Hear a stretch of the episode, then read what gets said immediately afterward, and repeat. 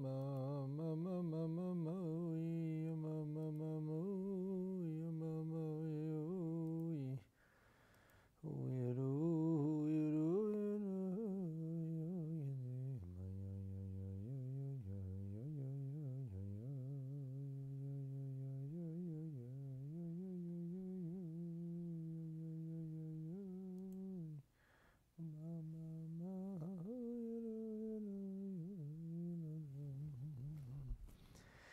Welcome back to our series about believing and awaiting Mashiach.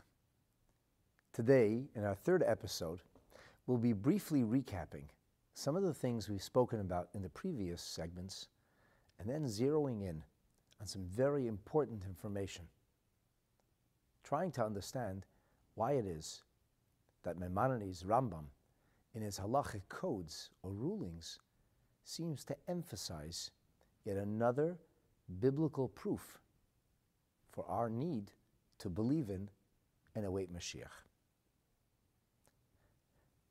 So let's go back to the codes, Mishnah Torah. We're in the 14th book, Sefer Shoftim, the last set of halachot, which is called the Laws of Kings and Their Wars. And the last two chapters talk about Mashiach in halachic terminology. As we've learned previously, the Rambam boldly stakes out his position. Anyone who does not believe in the coming of Mashiach, or literally in him, or or doesn't actively await and anticipate his coming, not only does he deny Sha'ar Nevi'im, the rest of the prophets, but rather who kofer the Torah ube Moshe Rabbeinu. This person is a heretic, one who denies the Torah, and here we make a reference to what the world calls the Pentateuch, or the five books of Moses, and Moshe Rabbeinu himself. Now, mitzvahs, actual commandments in the Torah, all show up in the Pentateuch, all 613 of them. None of the prophets added anything that wasn't already spoken about or alluded to in the prophecies given to us by Moses, Moshe Rabbeinu himself. It's critically important for the Rambam to establish the idea and ideal of a messianic redemption rooted not only in the later scriptures or prophets, but actually in the trunk of the Torah itself, Chamishi Chumsha Torah. The Rambam did this by telling us, quote, Shaharei HaTorah Ha'ida Alav. The Torah testifies to Mashiach's coming. The Rambam listed a collection of verses lifted from the book of Deuteronomy in chapter 30, verses 3 through 5. I'm not going to repeat that. We've learned about this in the previous episodes. But the Rambam does then come back with a rejoinder. After quoting these verses, which clearly allude to a messianic redemption, a restoration of the Holy Land of Israel, an ingathering of the exiles, and the bringing back of our former glory.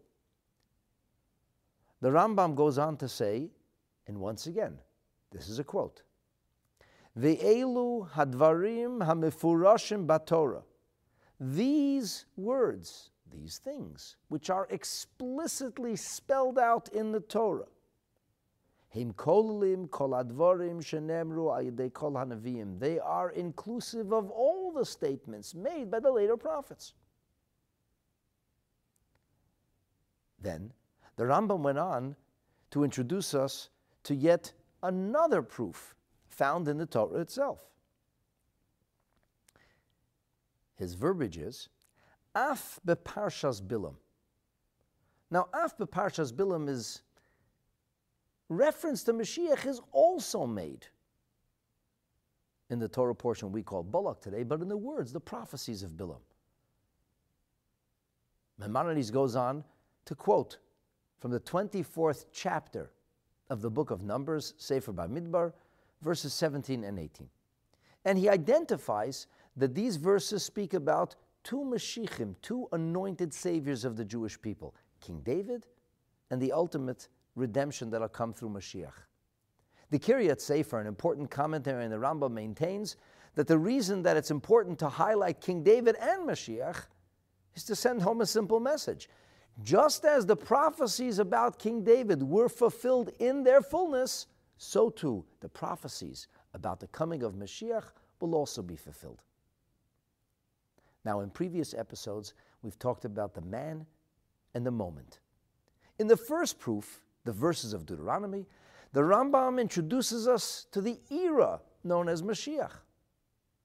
In the second set of proofs, the Rambam introduces us to the Torah idea that there will be a person who is chosen, selected by God Himself. He will be called the Mashiach, the anointed one, to lead our world to global peace.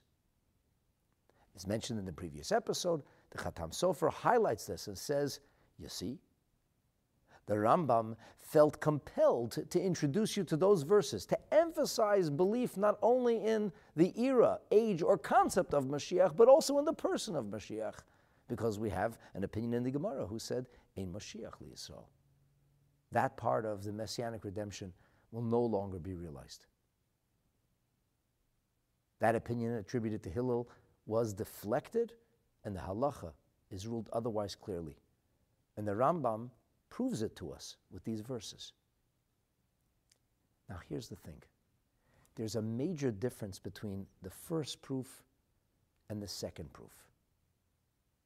Besides the fact that the first collection of verses from Parshat Nitzavim, taken from the 30th chapter of Deuteronomy, besides the fact that they are talking about the era of Mashiach, and the second collection of verses from the 24th chapter of the book of Numbers are talking about the person who will be anointed as Mashiach.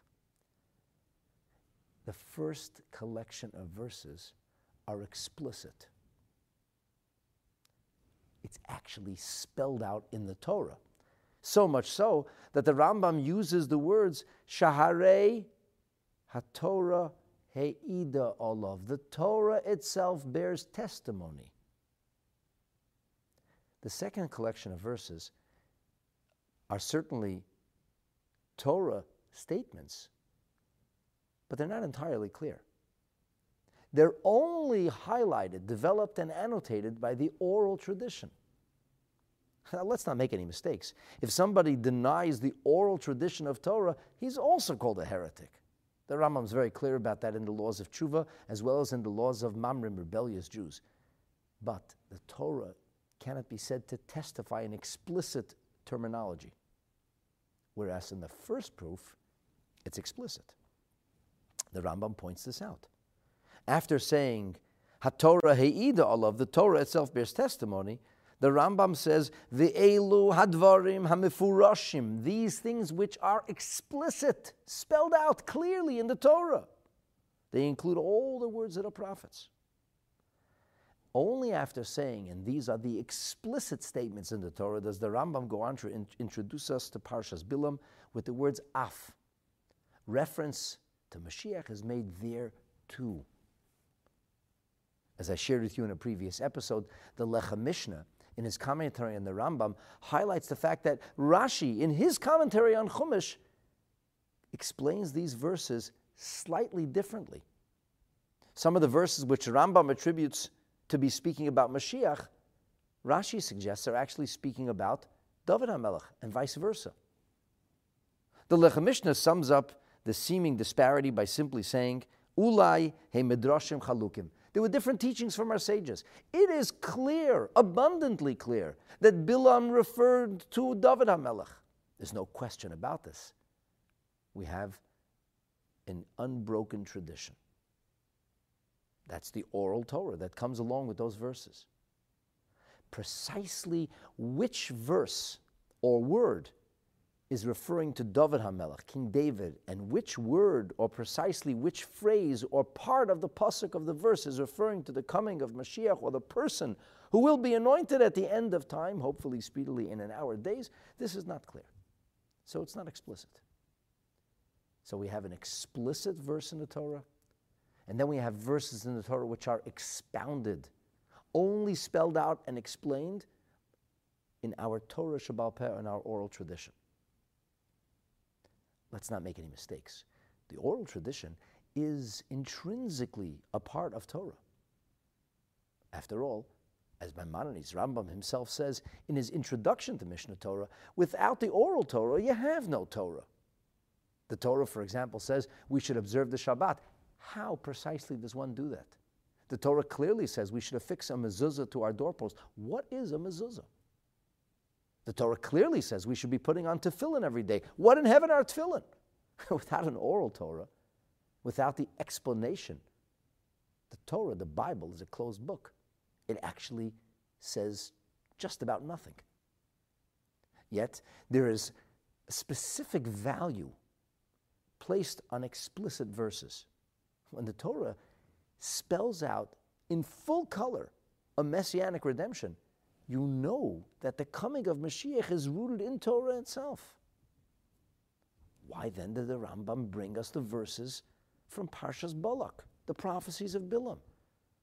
The answer, as we explained in the previous episode, is because the first verses that speak explicitly only reference the age, the era, the idea that there will be a messianic redemption. But this could be through God. The fact that it has to be through a Mashiach, a man anointed and appointed, this is something that isn't spelled out in the book of Deuteronomy.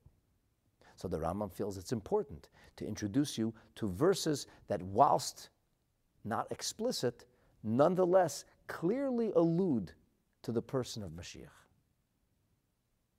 And here's where it gets really interesting. The Rambam then, this is Perek Yud Aleph, chapter 11.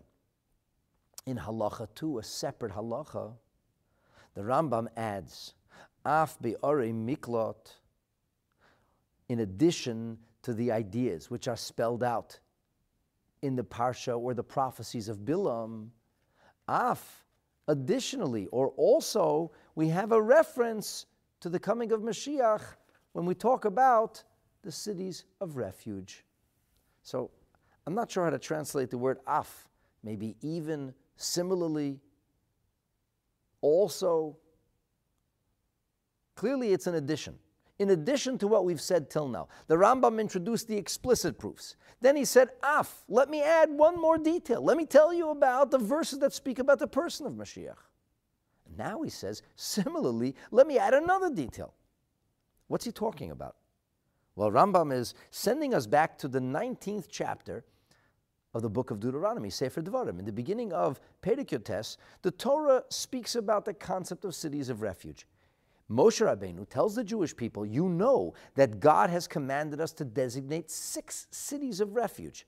These are cities in which the unintentional murderers will be able to find shelter from the close relatives of the victim who might seek to avenge their murder.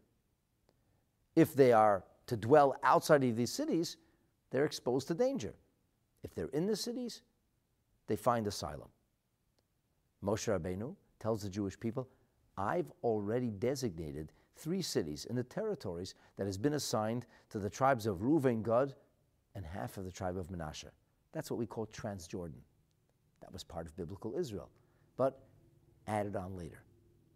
Then, when you cross the Jordan River into Canaan, and when God cuts down those nations upon whose who are presently dwelling on the land that Hashem has earmarked for you as your eternal inheritance, then Moshe Rabbeinu says, Shalosh Orim Tavdil Loch. You must designate or separate three cities in your land, which Hashem is going to give you Lirishta, so that you possess it as an eternal ancestral inheritance.